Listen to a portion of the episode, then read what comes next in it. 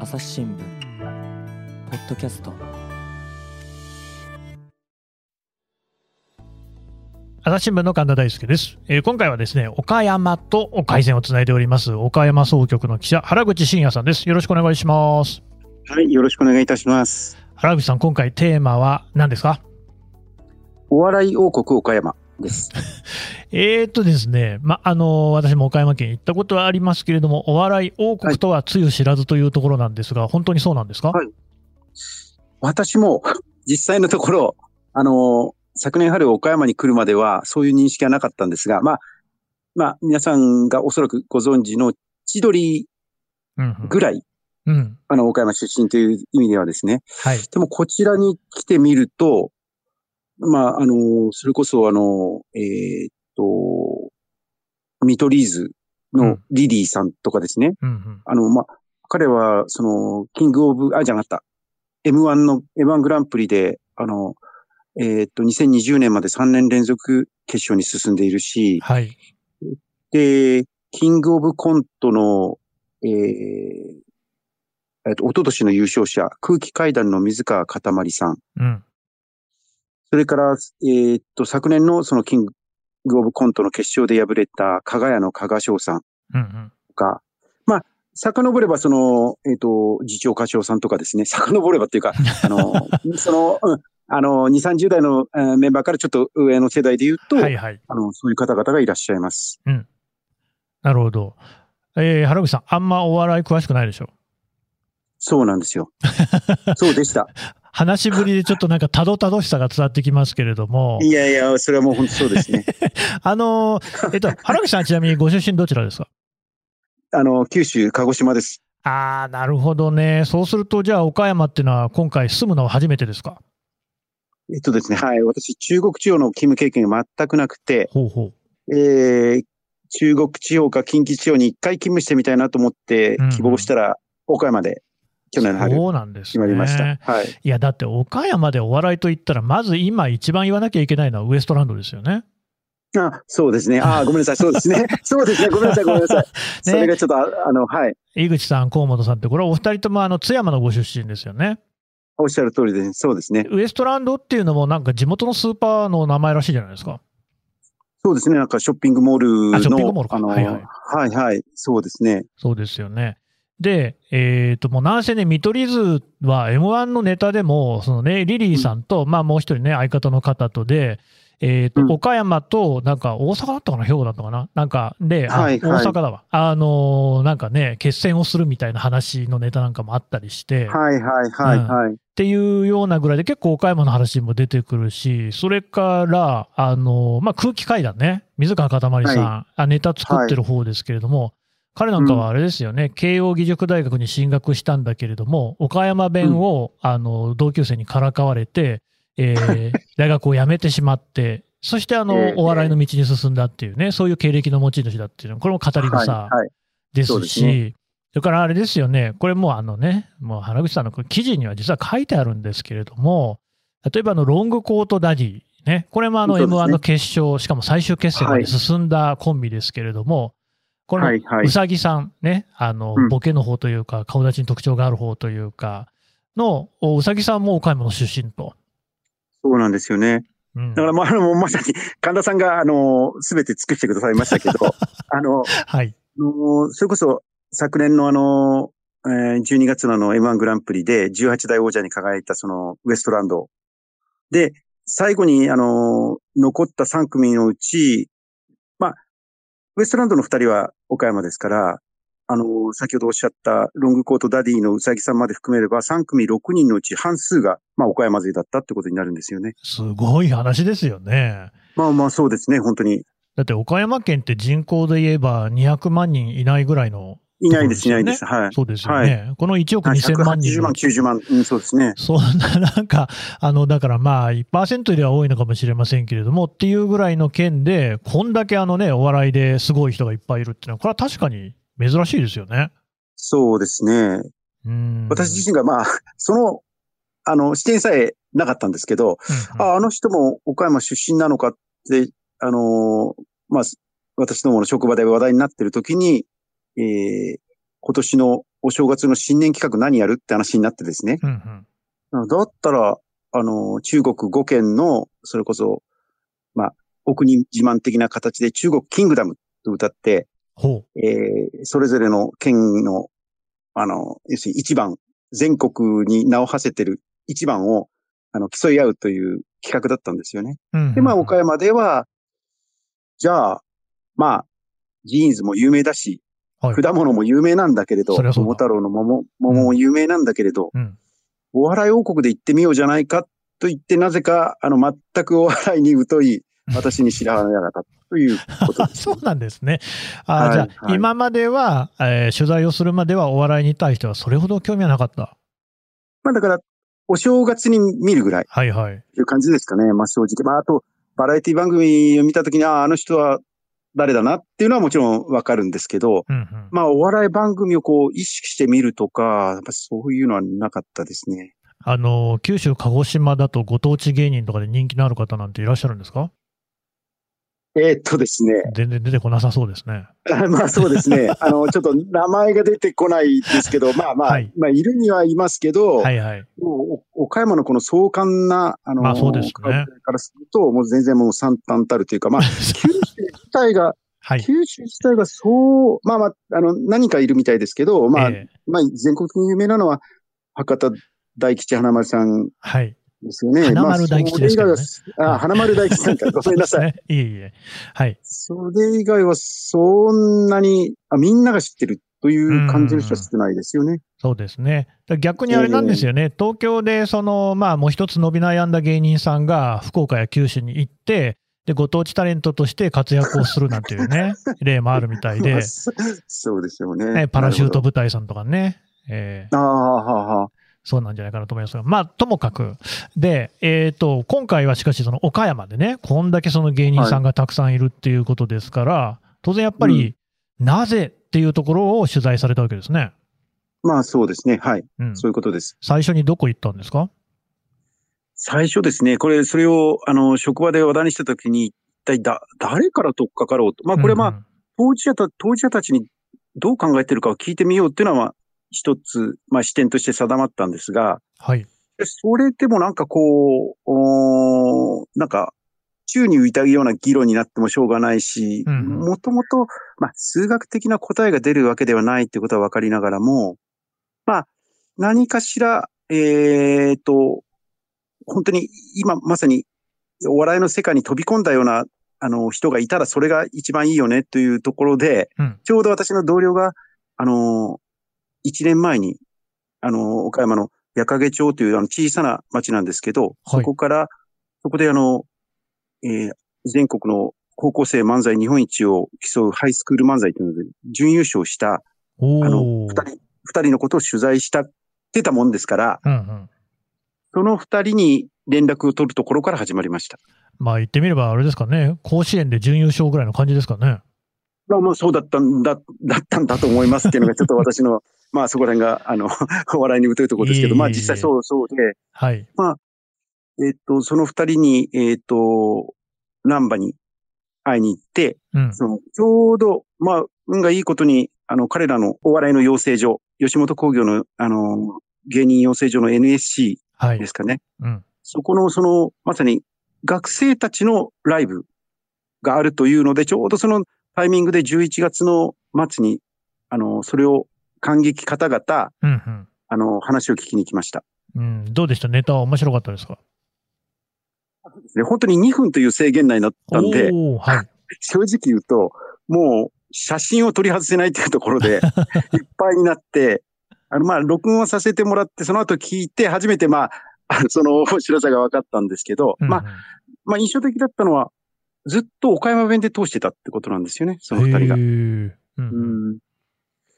で、それはまあ、私自身、その、まあ、こっちに来て、岡山弁とか広島弁まあの、そのび、まあ、その微妙な違いも私自身よく分かってないところもあるんですけれど、うんで、まあ、関西との違いは分かるんです。関西との違いは分かるんですけど、はい。そういう、改めてその、あの、新人二人、スタート地点に立った二人の、バタークッキークラブと言うんですけど、うんうん。そのバタークラの二人の漫才を聞いていて、あ、これは僕がいつも取材で聞いている地元の人たちの言葉だっていうのはよくわかりました。だからいかにこんな言葉は、お笑い界では普段聞いてないかがよくわかりました。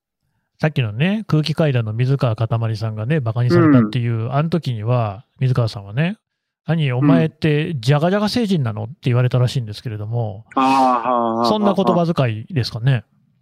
そうですよね。ジャガっていうのはとっても印象的ですよね。うんうんそれを二人がまあ意識して使っていて、うんうん。またそれが微妙に千鳥の言葉とも違うぐらいもっと押し出してる感じがあったのを、あの、が記憶に残ってます。へえ、千鳥さんもね、確かにだいぶその、特に大悟さんの方なんかは、じゃっていう言葉はよく使うような気がしますし、あとなんかあの、島の出身でいらっしゃるんですよね。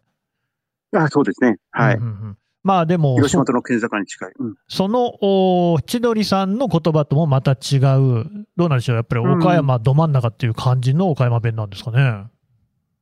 というかですね、それを実際に、あのー舞台を終えて、うんあのー控室に戻ってきた二人に話を聞いたところ、あのーもちろん千鳥のことも尊敬している二人なんですが、はい。あのー岡山弁そのものじゃないって言うんですよ。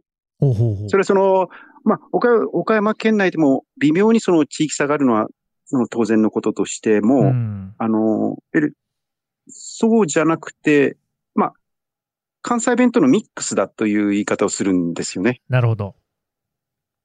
で、それはその後の取材でも、私、まあ、えー、キーポイントかもしれないと思って当てていったんですが、まあ皆さんそういう岡山の芸人さんから言わせると、まあ、えー、あれは信語であって、うん。大語語であって、うんうん。まさにその岡山弁を柱に関西弁を大きく取り込んだ、あのー言葉だっっていうふうな解説で、そこは特進がいきましたね。これはねそういう意味では、うん、バタクラとちょっと違うということなんですよね。あこのね、バタクラ、バタークッキークラブっていう芸人さんなんですよね。はい、はい。お二人とも19歳っていうことは、もう本当高校卒業してすぐにじゃあ、えー NSC に入ったってことなんでしょうかね。そうです、そうです。だからまあ、えーっと、私が取材した時点では二人とも18歳だったんですけどああ、、そうですか。うん、その、えーっと、学生ライブに、その、参加していた、これも全員が出られるわけじゃなくて、どうも話聞くと、あの、じ普段の授業態度とかですね。なんかそういうのが加味されて、ちゃんと選ばれたメンバーだけがステージに立つことができるようなんですが。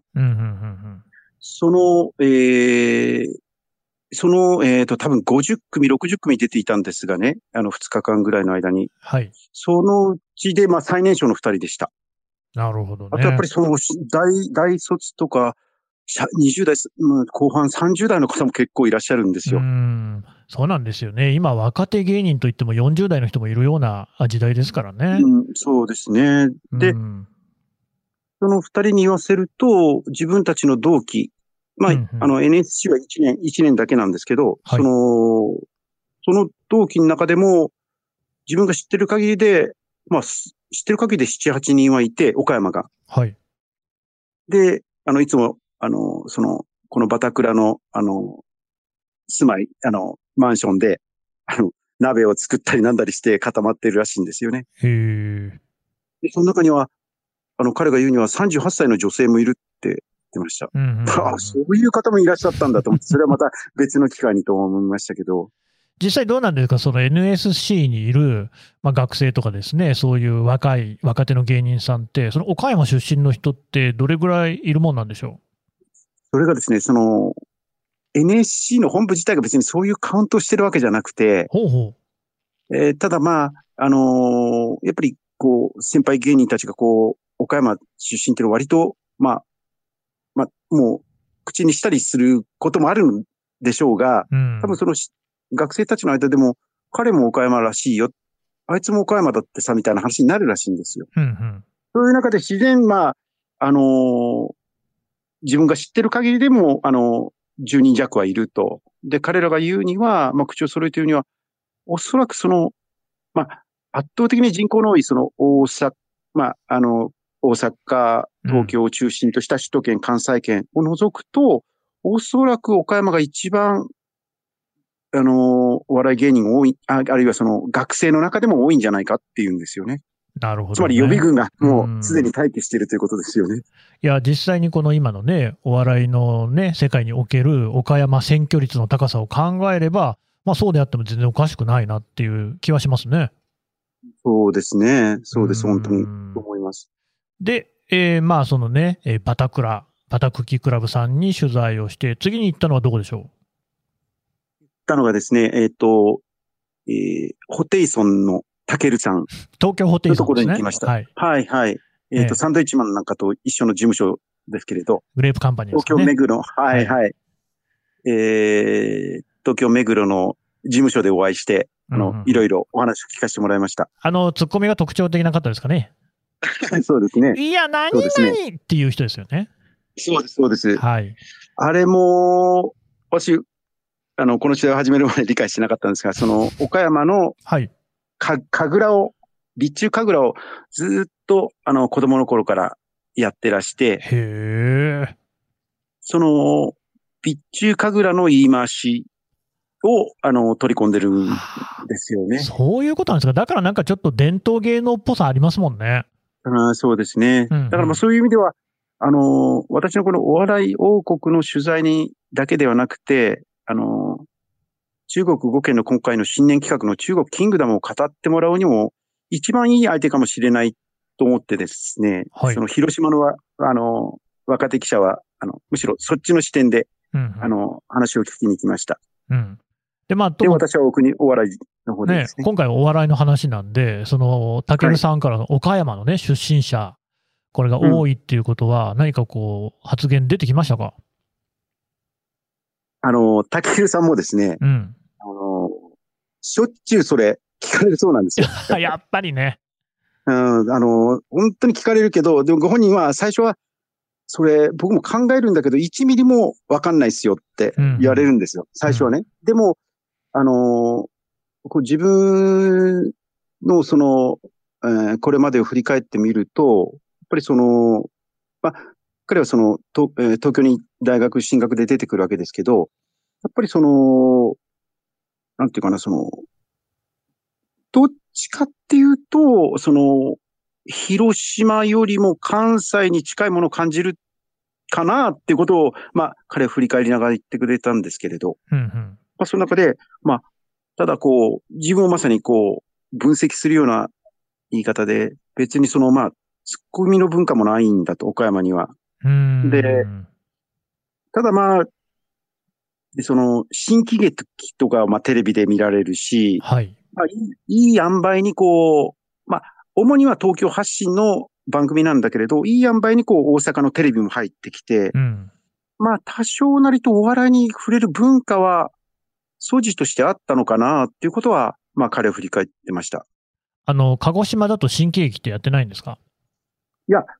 えっとですね、あ、鹿児島、わ私も18までだったので、でも18までいれば見るでしょ。はい。いや、どうだ、あ、その頃は多分やってなかったですね。ああ、そうですねやっ。てなかったですね。でも私は、あの、勤務していた福岡とか長崎とかですと、まあ、やってましたね。あ、やってるんですね。えでそれ最近最近やって、最近もやってましたね。私、あの、名古屋の出身なんですけれども、えっ、と、ええ新喜劇はもう普通に土曜日のね、えー学校半分うで終わって帰るとやってましたね。ああ、その時間なんですね。はい。うん、なるほど。はあはあはあこっちも大体、九州北部も、この岡山も、あの、深夜ですけど、深夜帯の放送ですけど、うん。今。うん、うん。まあ、それって彼が言ってたのは、まあ、どうかわかんないけど、自分も確かに小さい頃は、まあ、星野千一さんに惹かれたとはいえ、阪神ファンではあったと。広島ファンではなかったな、ということは彼は振振り返って言ってくれてましたね。まあ、星野さんね、うん倉敷の出身ですよね。ああま、まさにそうですね。そうですよね。ただ私、あの、名古屋なんで、星野さんといえばやっぱり中日ドラゴンズのイメージなんでですね、す い何が阪神だという。まあまあ、それはともかく。ということは、どうなんでしょう。まあ、武さんの、こう、個人的なものなのか、あるいは、あの、普段ね、岡山にいらっしゃって、原口さん感じるところで、岡山の人って、その、中国地方としての広島、やっぱ中心だと思うんですね。と、うんうん。あとあの関西ですね、大阪や神戸やっていう方だと、その実は関西の方を見ているっていうような感じあるんですか？それあの、私自身、ちょっと、そこは、あの、どちらに軍配を上げるって言ったらおかしいですけど、うんうん。あの、ちょっとわかんないところあります。私もまだ、あの、岡山に住み始めて8ヶ月、9ヶ月なので、はい。よくわからないところはあるんですが、ただまあ、えっ、と、まあ、彼の感覚で言うと、やっぱりその、まあ、その自分がまあ、神楽をやってたこともあるけれど、うん。その、神楽が盛んな広島とか、まあ、あの、むしろ山陰うんうんとか、まあ、まあ、そっちには行くことはあっても、それ以外で、というと、やっぱりその、関西を意識してたかなという、まあ、彼もそう言うんですよ。なるほど。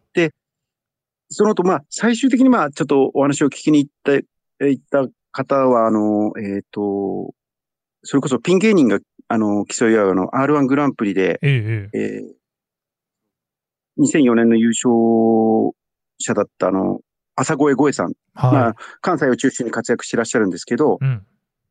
このゴエさん、ゴエさんも、ゴエ、ただゴエさんに言わせると、まあ自分は、まあ、広島に親戚がいたこともあって、うんうん。正直その、えー広島よりか関西よりかっていうと自分のところではちょっと、あの、判断しかねると。むしろ、どっちかっていうと、まあ自分はまあ、あのー広島に近い、まあその親戚もいたこともあって、広島に近かったかなというところでですね、うんうん私のその、あの、サンプル数では非常にこう判断しかねるところはあるんですよ。難しいですね。乏しいサンプルこれはね数で。はい。うんうんうん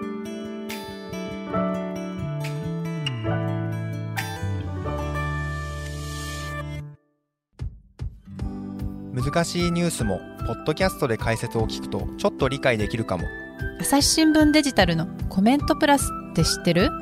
テレビでおなじみのコメンテーターや記者が記事の背景やその先について投稿しているよ。もっと深く。もっとつながる。朝日新聞。私がその、もう一つ、お笑いの当人たちだけじゃなくて、ぜひちょっともう少し、あの、違った角度からも、あの、考えたいと思って話をお聞きしたのが、うんうん。そのやっぱり岡岡山出身の今の、えーテレビで活躍されているあの歴史学者の磯田道文さん、はい、にお話をを聞いたんですよ。うんうんじゃあこちらが、あのーまあ、お笑いの取材もしようってことは、あのーするってことも言ってたんですけど、もう問わず語りに、今お笑い芸人岡山出身者多いですよね、と、磯田先生がまずおっしゃって、向こうから。あはい。そう、そうなんですよ。うんうんで、私はそれもう400年前にルーツがあると思ってます、とおお。いう振りだったんですよ。400年前っていうともう江戸時代ですか？えーっと、戦国末末期ですよね。戦国末期ねいやまあいいはいもう、をイメージしていってらっしゃったんですが、はい。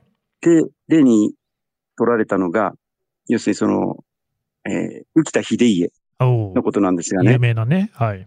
はいはい。あの、美目秀麗な、あの、美男子だで、えーその秀吉の側近だった、うんうん。あの、浮田秀家なんですが、彼がその、まあ、えっ、と、10歳ぐらい、9歳か10歳で家督を継ぐんですよ。父親の直家が。早いですあの、ね。ね。で、その時にその、あの、信長による、あの、その中国攻め、中国地方攻めが起きて、毛利と対峙するんですが、うん。その毛利との対峙の最前線になったのが、今の岡山市北区にあった、あの、備中高松城なんですよね。あ、そうなんですね。水攻めで有名なあ。水攻め有名ですよね。はい。はい、はい。まあ、その中で本能寺の変が起きて、うんうん。秀吉はと取って返すわけですはけど、いはい。まあ当時まだ、えっ、と、10歳そこそこ、10歳ぐらいだったその、秀家は、まあ、おじと一緒になって、結局その、まあ、秀吉の配下となって、うんつまり信長の、あの、う手先である秀吉の配下となって、毛利軍と戦うことになるんですよ。はい。だからまあ、えーで、その後も、結局本能寺の変が起きて、その後もその、あのー今度は秀吉の天下になって、で、秀吉に、まあ、秀、あの、浮田秀家は取り立てられるわけですけど、五大老ですもんね。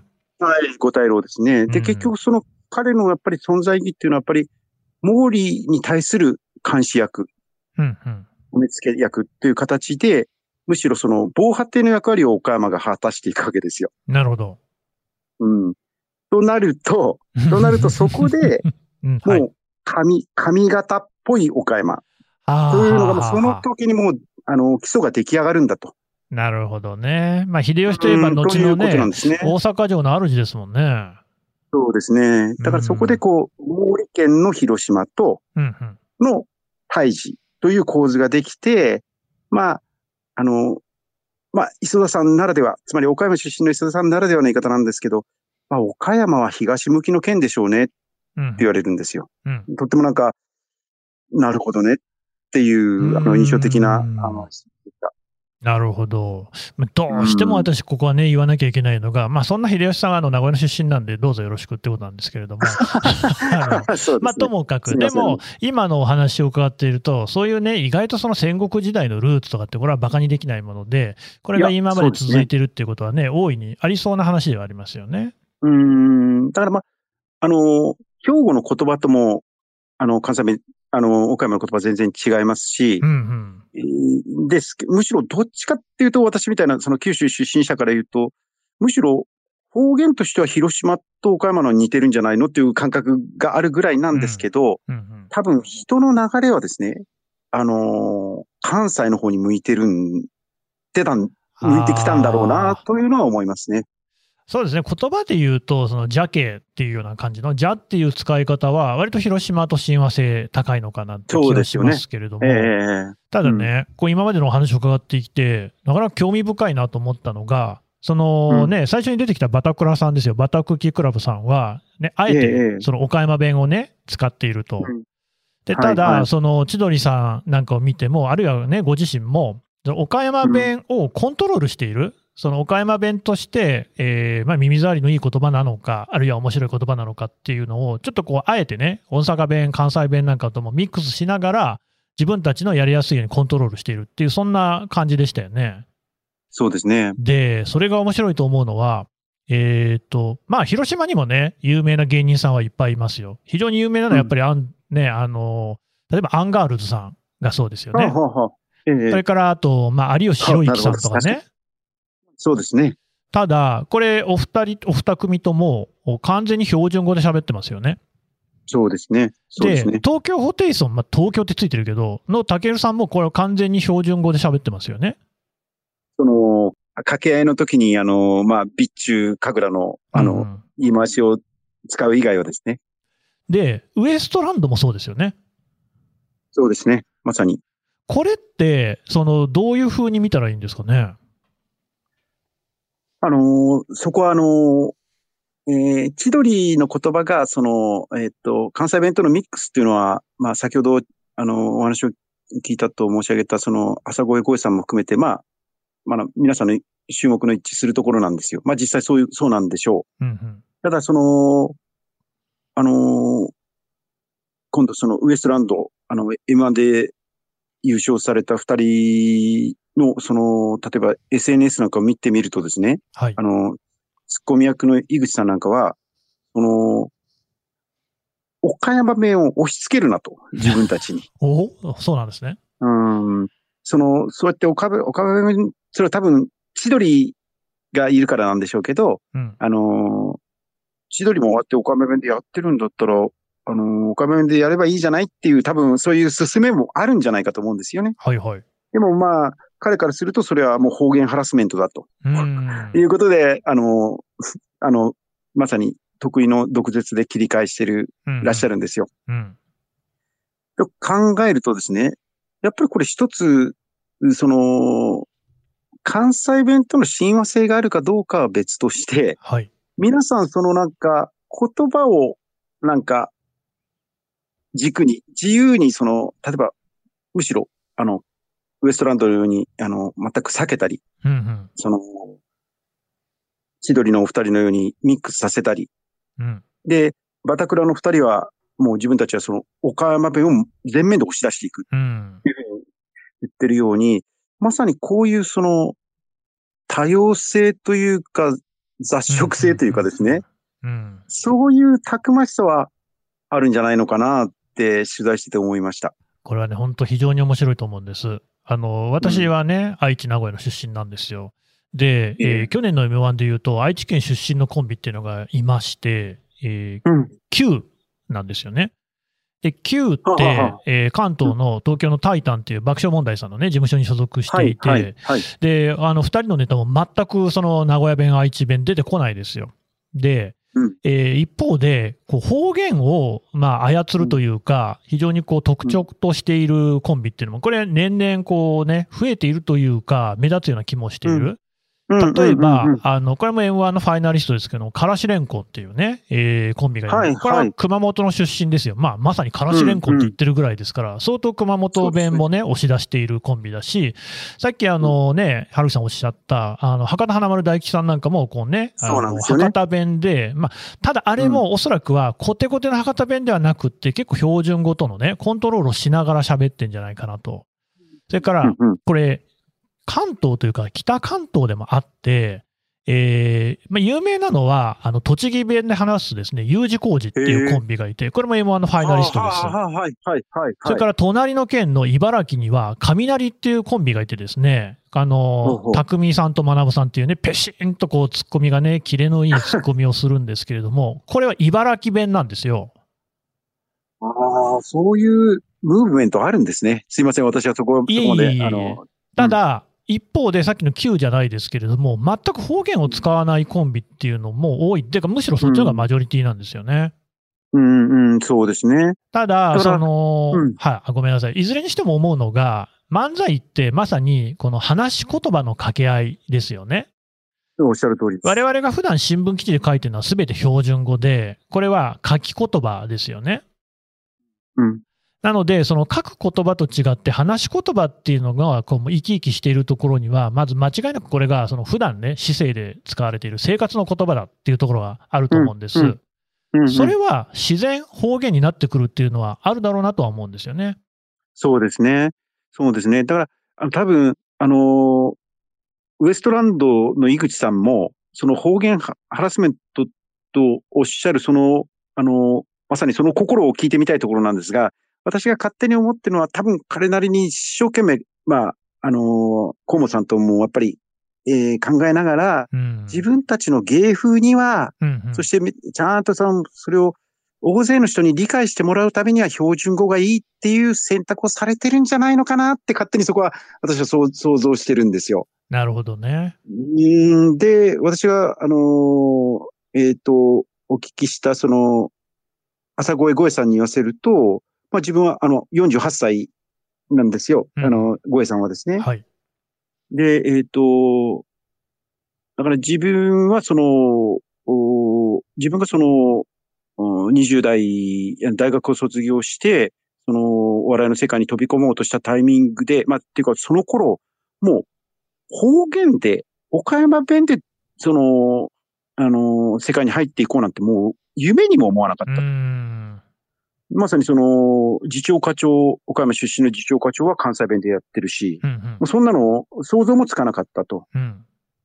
で、まあ、その、花丸大吉、博多花丸大吉さんたちがやり始めて、ああ、とはもちろん思ったけれど、まあ、あれは、まあ、ええまあ、特殊って思ってらっしゃったのかな、まあ、だったんでしょうけど、そこにこう、やっぱり千鳥が出現してきたことで、うんうんああ、こういうふうに、その、岡山弁を押し出していくっうん。ていうのはありなんだな、っていうのを、ゴエさんは本当に、まあ、まさに革命的だったと自分は思うっておっしゃるんですけど、うん。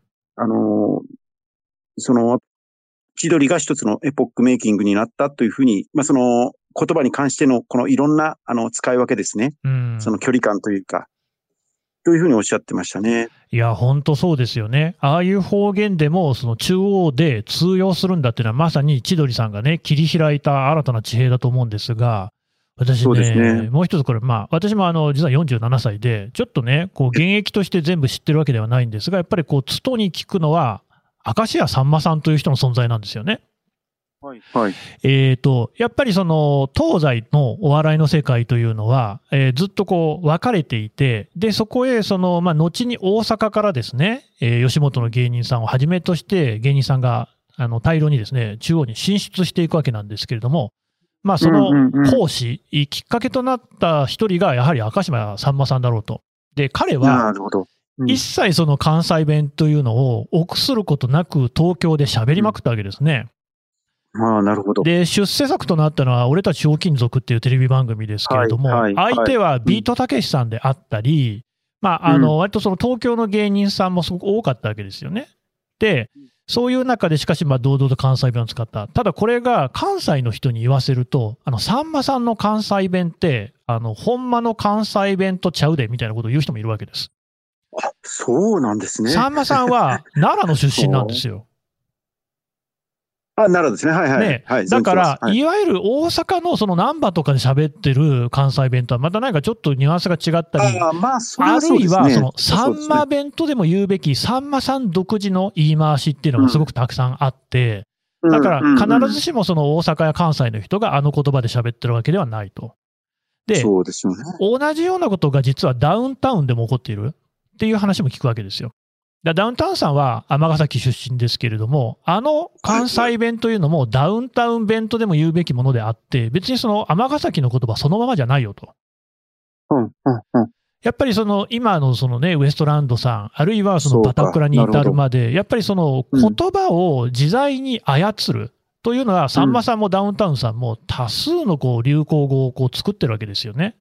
そうなんですね。だから例えばさんまさんだと、エッチっていう言い方はさんまさんが作ったって言われますし、あの気持ちがブルーになるなんていうのは、これは松本人志さんが作ったと。まあこういうような具合ですから、言葉に対して極めて鋭敏な人たちだからこそ、そういったその話し言葉も自在にコントロールするっていうのは、まあ昔からあるのかなと。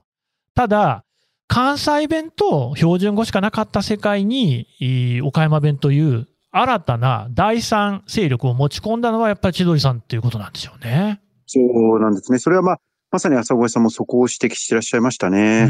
だからまあ、あ、完全な岡、まあ、まさに今神田さんがおっしゃったことと、あの、通じるんですが、まあ、千鳥の言葉はかん、あの、要するに岡山の人間は、なんか、完全な岡山弁じゃないよね、と言っても、うんうそれを聞いてる人が、あれが岡山弁かと思えばもうそれは岡山弁なんだと。うん。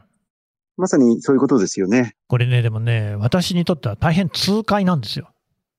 ほうほう。というのはですね、やっぱり私も名古屋の人間じゃないですか。で、うんそのやっぱ東京のね、標準語っていうのに、あの、私も大学で東京に上がってですね、やっぱり名古屋弁ってのが最初は抜けないわけですよ。で強制したのを覚えてるんですよね。ああ、なるほど。はい。で、一方で、まあ、大阪っていうのは、あそういう存在とは言い切れないところもあるが、しかし、やっぱりそのなんか、西日本の、なんていうかね、あの、まあ、トップだぞみたいな顔つきはあしてるじゃないですか。いや、そうですね。そうなんですよ。あの、で、東京と大阪っていうこのね、二つのこうトップっていうのが、これまでずっと言葉の世界にも君臨してきたんじゃないかっていう気持ちがあるんです。なるほど、なるほど。ところがそこにね、岡山弁っていうのがこう殴り込みをかけるわけですよ。そうすると、ね、こう、タモリさんの中では散々馬鹿にされた名古屋弁も、こう、ちょっとはね、居場所ができるのかな。他の方言もそうですよね。それこそ、鹿児島の薩摩弁であったり、津軽弁であったりっていう、そういった方言っていうのが、なんか、大手を振ってね、あのーこう、面白いというか、ちゃんと価値のあるものとして、えー評価されるような社会というのが、まさにその、望ましいし、原口さんがおっしゃってたね、さっきのあの、多様性っていうのは多分そういうことなのかなというふうにも思うんですよね。そうですね。今なんか今、神田さんのお話をお伺いしながら、まあ、プロ野球界もそうなったんだよなと思いながらあおっ聞いてましね。したゃる通りですよね。本当に。巨人と阪神だけがね、中心みたいな感じじゃなく、て。全くなくなりましたもんね。うん。ねやっぱり北海道、宮城、福岡。はい。そうですね。うん。やっぱり、ゴールデンイーグルスが、あの、うん仙台を拠点にすることによって、多分東北の、あの、そういう巨人との勢力地図ってのは、だいぶかけ、ええね、あの、あ変わったはずだし、それは北海道においても同じことですよね、きっとう。んそうですね。おっしゃる通りですよね。昔は本当に、うんあの、ね、えー関西以外はみんな巨人戦見てたみたいな時代もあったわけですから、あおっしゃる通りですね。えーまあそういうことで言うと大変喜ばしいなっていうふうにね 思ってるんですよね。そうですね。はい。そうですね。うん。なんかこういうね、お笑いのこう言葉遣い一つ取ってみても、割とこう今の日本が反映されてるなっていうのは非常に興味深いですし、そのトップランナーが実は岡山だっていうね。うん。いや、岡山今乗ってますから。いや、すごいですよ みんな。なんか、いろんなスポーツの大会でも優勝を重ねてるし、えーあのー高校、高校、高校駅伝の男子の優勝、うん。で、サッカーの岡山学芸館の優勝、はい。で、あのー昨年の春まであった、あの、朝ドラのカムカムエブリバディもあって、うん。なんか岡山ですね、ちょっと、今、注目されてるよねっていううん。感じはですね、多分、皆さんが持ってる感じですね、多分、原口さんでもね、やっ岡ぱり、ね。朝日新聞社に勤める我々としてですね、岡山、そして笑いという意味で言うと外せない人がいるの知ってます？七王八さん？あ、違うか。違うね。えー、石井久一先生ですね。おー、朝日新聞としてそれはですね。やっぱりね、あの、連載漫画、ののちゃんの、この作者の石井久一先生はね、玉野の出身ですもんね。それはそうでした。私、北、岡山に来た当初、それ知って、ああ、そうなんだと思ったのを覚えてます。そうでしたね。いやーだからそう、我々としても本当に身近な話であるのかもしれないですよ。うん、うん、うん、ううんん。そうですね。はい。でも、岡山の方々なんか、あのーあるんですね。これはなんかもう実感としてサンプル数が多いのであるんですが、岡山の方々、皆さん、なんか、えー岡山県に対する自己評価が低いですよ。えー、そうなんですね。岡山何もないでしょ。岡山何も面白くないでしょ。そういえないんですよ。ないんです、ないんですけど、はい。本当にそういう、あのーあのー言われる方々が多くて、うんうん、でそれはもう実感としてあります。皆さんそうですね。そうなんですね。だからそれを多分、あのーいろんな形で今、あの、お笑い界もそうだし、スポーツ界もそうだし、なんかいろんな形で、結構岡山面白いじゃないかっうーんて。いう風になってきてるんじゃないか、いい、いい感じなんじゃないかって、皆さん、なんか、あの、改めて自分の県の良さと感じてらっしゃるんじゃないかなって思いますね。なんかその話って、日本そのものと二重写しですよね。そうです、そうですね。うん。だから、ウエストランドも結局、そうやって方言を避けながら、うんうん、じゃあそのウエストランドっていう名前の由来は何なのよって話じゃないですか。本当ですよね。だから岡山のことをすごく意識してらっしゃるんですよね。うーん。ね、うんあの、M1 のね、アナザーストーリーでお母さんに泣きながら電話するやつ何なんだって言いながらね、結局アナザーストーリーで自分お母さんに電話してましたからね。見ました、見ました。うんでもまあ、そういうところが、あの、多分ウエストランドも愛されるところだと思いますし、うんあのそうですね。どうなんですか？地元の津山の方々なんかはウエストランドの優勝喜んでるんですか？いや、もう、あのーえっ、と、すぐ、翌日には、えっ、と、日曜日、12月18日でしたかね。うんあの、日曜日優勝して、もう、翌日には、えっ、と、市役所に垂れ幕が、出身のあの津山市役所に出てたんじゃないですかね。いいですね、でももうね。はい。うん。もう大盛り上がりですよね。まあ、まあ、あの、うんうんいや、本当に本当に。だからまあ、えー、これがなんか、あちこちでこう、いや、今、そうやって自己評価が低い方々が、なんか話をす、最近なんか、笑顔ですもんね。皆さん。素晴らしい。岡山今乗ってるからねっうて。ん。うん。わかりました。もいうぜひねじなんじゃないか、なと思いますね。原口さんにも今後その岡山の今ノリに乗ってる岡山をまたぜひ記事にして報じていただければと思いますのでよろしくお願いします。はい。あ、ありがとうございます。いや、それはもうまさに私のやりたいところです。はい。というわけで原口さんでした。どうもありがとうございました。ありがとうございました。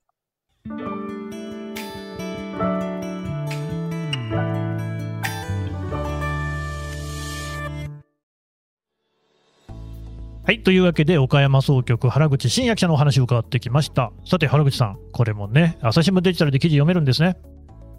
そうです。えっ、と、まさにこの、えっ、と、お笑い王国岡山は、うんえっ、と、今日、あの、朝日新聞デジタルで。収録している。るね、今日ですね。はいあ。そうですね。ええええあの、なので、あの、お読みいただけると思います。うんで、また、あの、えーこのお笑い王国岡山を含めて、えっ、と、中国5県の記者たちが、えーえーこの企画に携わった中国キングダムの10編ぐらいだったかな？の、うんあの、連載も、えー新年企画も、あの、デジタルで読めますんで、ぜひ、あの、お読みになっていただければありがたいです。はい。これもね、原口さんの記事あるいは他の記事に対して、一部に対してですね、あの、ポッドキャストの概要欄からリンクを貼っておこうと思いますので、そちらから読んでいただければと思います。原口さんどうもありがとうございました。あありがとうございました。